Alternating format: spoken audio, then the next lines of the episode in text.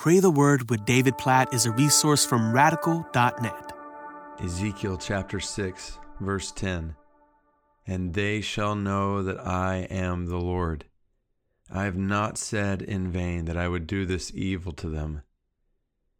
Now, the context behind this verse is critical. What's happening in Ezekiel chapter 6 is God is talking about his judgment upon his people for their idolatry for the way they've run after other gods, how they have worshiped other gods. They've turned aside from the one true God.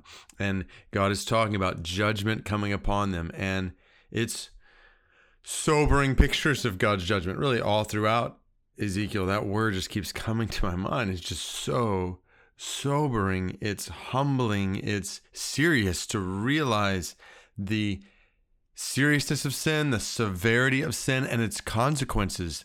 Like what we quote in Romans chapter 6, verse 23 the, the wages of sin is death. The payment for sin is eternal judgment. And we're seeing that judgment play out here in Ezekiel chapter 6. But what he says here, what God says in verse 10, they shall know that I am the Lord. I have not said in vain that I would do this to them.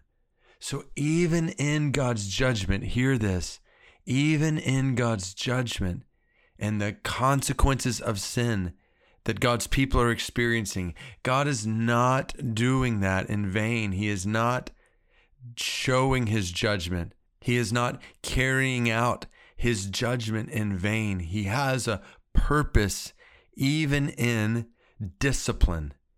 I, I think about a conversation that uh, Heather and I had with one of our kids recently about sin and consequences. And this is a conversation that any parent is familiar with, or anyone who has carried out discipline in some way, where we say, okay, there are consequences to doing this.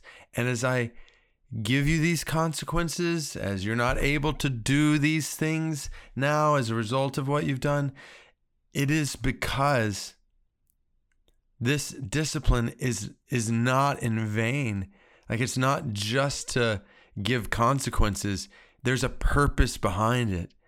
There's a purpose to show that what you have done, what the people of Israel had done in Ezekiel chapter 6 was horribly wrong and not good, dishonoring to God that leads away from life. And God loves us and God wants us to experience life. This is why Hebrews chapter 12 talks about how God disciplines us as a father for our good out of his love for us.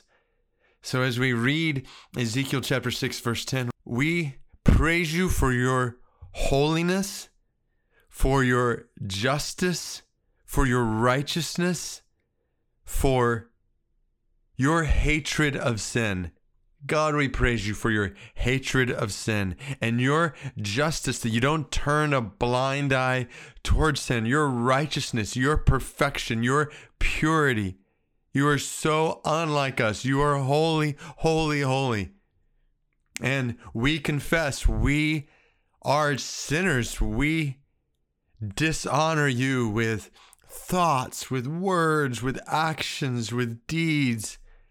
God, we dishonor one another. We are prone, even in Ezekiel chapter 6 kind of way, to turn aside from you to other gods, to establish idols in our lives. And so we praise you for your love for us, that you discipline us in our sin, that you remind us that how sin is not good, how sin leads to death. And you remind us in the gospel how this is what you've saved us from. Jesus, we praise you for saving us from sin. So we pray in a fresh way today. Help us to live in the life that you've created us to live, a life of obedience to you, enjoying your word, enjoying fellowship with you, walking with you, and honor for you, and love for you, and love for others, and honor of others. God, we want to live that life.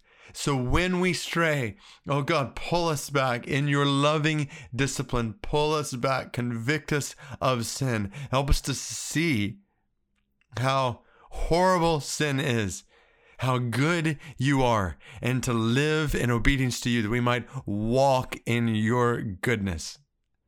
Oh, all toward the end, Ezekiel chapter 6, verse 10, that we might know you are the Lord and know you as our Lord. We, we want to know you more and more every day. So pull us away from sin, we pray, from veering away from you. Don't, don't let us do that, God, we pray. Pull us continually into deeper and deeper intimacy with you, knowledge of you, and enjoyment of you. We pray for that today in Jesus' name. Amen.